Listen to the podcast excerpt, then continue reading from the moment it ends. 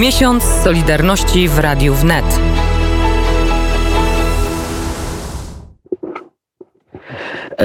Witamy w ramach miesiąca Solidarności Radia Wnet. E, ja jestem teraz w siedzibie Polskiego Związku Sportów Niepełnosprawnych Start w Warszawie przy ulicy Konwiktorskiej, e, a naszym gościem jest prezes zarządu, a zatem, a zarazem także Polskich, Polskiego Komitetu Paraolimpijskiego, pan Łukasz Szeliga. Witam serdecznie na antenie Radia Wnet. Dzień dobry, witam wszystkich bardzo serdecznie. Cieszę się, że Radio Wnet jest dzisiaj u nas w siedzibie Związku Sportu Niepełnosprawnych Niepełnosprawnych Start i Polskiego Komitetu Paralimpijskiego.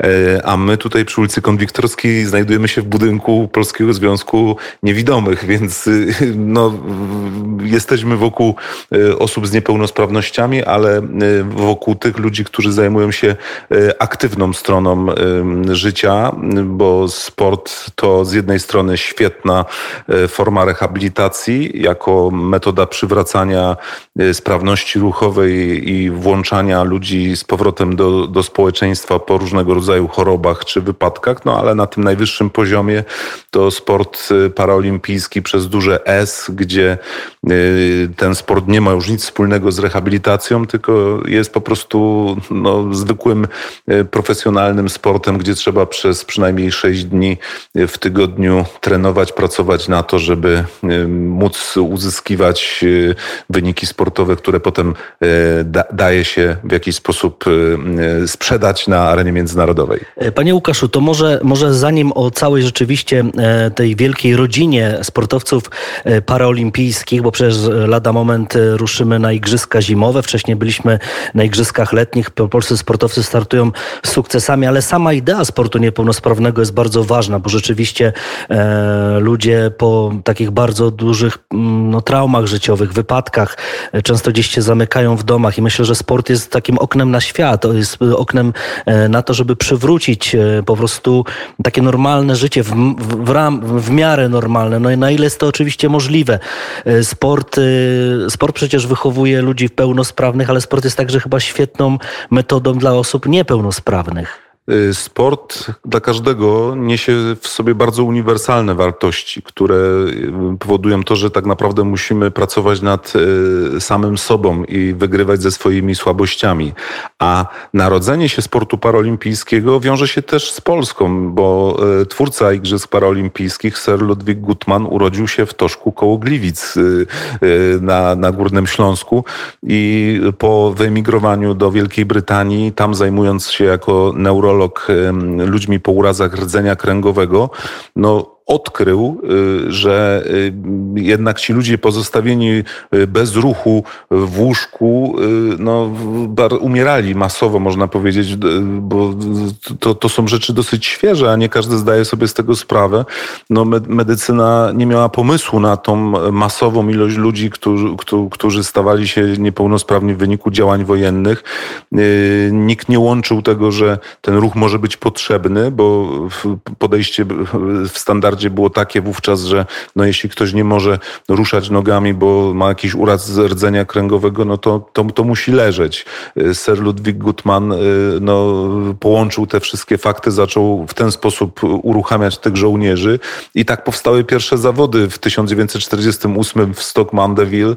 To jest y, historia, która jest bezpośrednio związana z tym, co się wydarzyło później, bo konsekwencja w działaniu człowieka, który urodził urodził się na e, Górnym Śląsku, doprowadziła do tego, że w 1960 roku no, mamy w Rzymie pierwsze Igrzyska Paraolimpijskie i tak e, ten sport e, osób z niepełnosprawnościami zaczyna wchodzić zupełnie na inaczej na areny, jeśli chodzi o świat. Zaczyna być inaczej postrzegany i tak historycznie patrząc na to, co było bardzo ważne w całym ruchu paraolimpijskim, to jest 1992 rok, to są Igrzyska w Barcelonie i to są pierwsze Igrzyska Paraolimpijskie, które odbywają się w tym samym miejscu. Y, korzystamy z tych samych obiektów sportowych. To bardzo e, nobilitująca rzecz, która się wydarzyła dla sportu paraolimpijskiego, bo od tamtego momentu tak naprawdę istnieje jeden komitet organizacyjny i niejako jest już to naturalne. No, dzisiaj mamy którąś edycję tych igrzysk, które są w tej formule korzystania z tej samej wioski z tych samych obiektów sportowych. Natomiast to pokazuje, jak bardzo jest to profesjonalny i wyczynowy sport. Na przykładzie narciarstwa alpejskiego, którym ja się zajmowałem, no mamy do czynienia z tymi samymi trasami, tymi samymi stokami, z tymi samymi przepisami. Różnica polega na tym, że ktoś jeździ na siedząco przy użyciu tak zwanego monoski, jeździ na przykład na jednej nodze, tak jak ja. Właśnie, panie Łukaszu, bo właśnie chciałem spytać, przepraszam, że przerywam, bo pan sam jest przecież sportowcem, który uprawia e, sport e, osób niepełnosprawnych. Uległ pan wypadkowi, prawda? A był pan piłkarzem. Rzeczywiście tak e, było w moim przypadku. Byłem reprezentantem makroregionu śląskiego, tej juniorskiej drużyny i w zasadzie przede mną kariera piłkarza była otwarta. Mogłem spokojnie podążać w kierunku ówczesnej pierwszej ligi i spokojnie tam gdzieś znaleźć swoje miejsce wypadek motocyklowy, no 91 rok, brak internetu, przerwa u mnie w uprawianiu sportu, bo nie miałem za bardzo pojęcia, jak to może wyglądać. Wydawało mi się, że to będzie coś nieprawdziwego, coś udawanego, takie mm, nie do końca sport. No pomyliłem się bardzo. Przepraszam może, że powiem wprost, no, stracił pan nogę. Tak, no, straciłem w tym wypadku nogę, więc nie, nie było mowy o tym, żeby e, grać e, w piłkę. Natomiast nie było mowy. No, takie były wyobrażenia, bo dzisiaj mamy futbol, który y, jest w jakiś sposób znany, natomiast y, y, cała paleta sportów była dostępna, tylko brak internetu, brak, możliwości podglądania tego. Media nie koncentrowały się wówczas na Igrzyskach Paraolimpijskich w żaden sposób, bo dzisiaj mamy zupełnie inną sytuację, e, a z uwagi na to, że osoby z niepełnosprawnościami to 15% populacji ogólnoświatowej w Polsce jest również podobny wskaźnik, wskaźnik, to y, mamy do czynienia tak naprawdę z dużą grupą y, ludzi. To jest ponad miliard y, osób na świecie, patrząc ale, na to w ten sposób. Ale panie Łukaszu, chyba przyzna pan, zna pan różne przypadki, że nie każdy się garnie do sportu, nawet z byłych sportowców. Ja znam przypadki żużlowców, bardzo znanych. Krzysztof Cegielski, Tomasz Golob. Oni świetnie sobie jakoś tam radzą w, w życiu codziennym, ale ja usłyszałem taką e, e, historię. Nie chcę iść do sportu niepełnosprawnego, bo przyznam się do tego, że już nie walczę o pełnosprawność. Ja usłyszałem takie hasło, taką, taką, tak jakby taki przekaz. Jeśli chodzi o y, Tomasza Goloba, to jest świeża sprawa, y, jego wypadek, a teorie mówią o akceptacji y, tego nowego stanu rzeczy, którą jest niepełnosprawność. To nie jest koniec świata, ale to jest nowy sposób poruszania się, to jest nowy sposób komunikowania się, funkcjonowania życia. I dzisiaj na pewno Tomasz Golob może być skoncentrowany na zupełnie innych celach, które są. Mamy inny przypadek, Rafała Wilka, który był też świetnym żużlowcem, nie aż tak oczywiście oczywiście utytułowanym. E, natomiast w sporcie paraolimpijskim Rafał Wilk sięgnął po absolutny szczyt i e, te jego cztery medale z Igrzysk Paraolimpijskich, e, dwa złote, trzy złote i jeden brązowy, to, to genialna historia i po, po też jakby dowód na to, że można wrócić do sportu nawet i do kontynuowania no, w jakiejś innej odmianie, bo wiadomo, że żużel jest dostępny tylko do, y, dla osób w pełni sprawnych. Natomiast y, na pewno sport jest y, tą płaszczyzną, poprzez którą można przyspieszyć pewne mm, standardy jakby przywracania tej sprawności ruchowej, bo na samym początku to są dosyć mozolne, trochę nudne ćwiczenia z rehabilitantem. To, to, to jest pewna powtarzalność tych, tychże ćwiczeń. To musi mieć miejsce, natomiast potem jak tylko możemy zacząć uruchamiać jakieś dodatkowe bodźce, które dają nam nowe impulsy do, do, do działania, do funkcjonowania,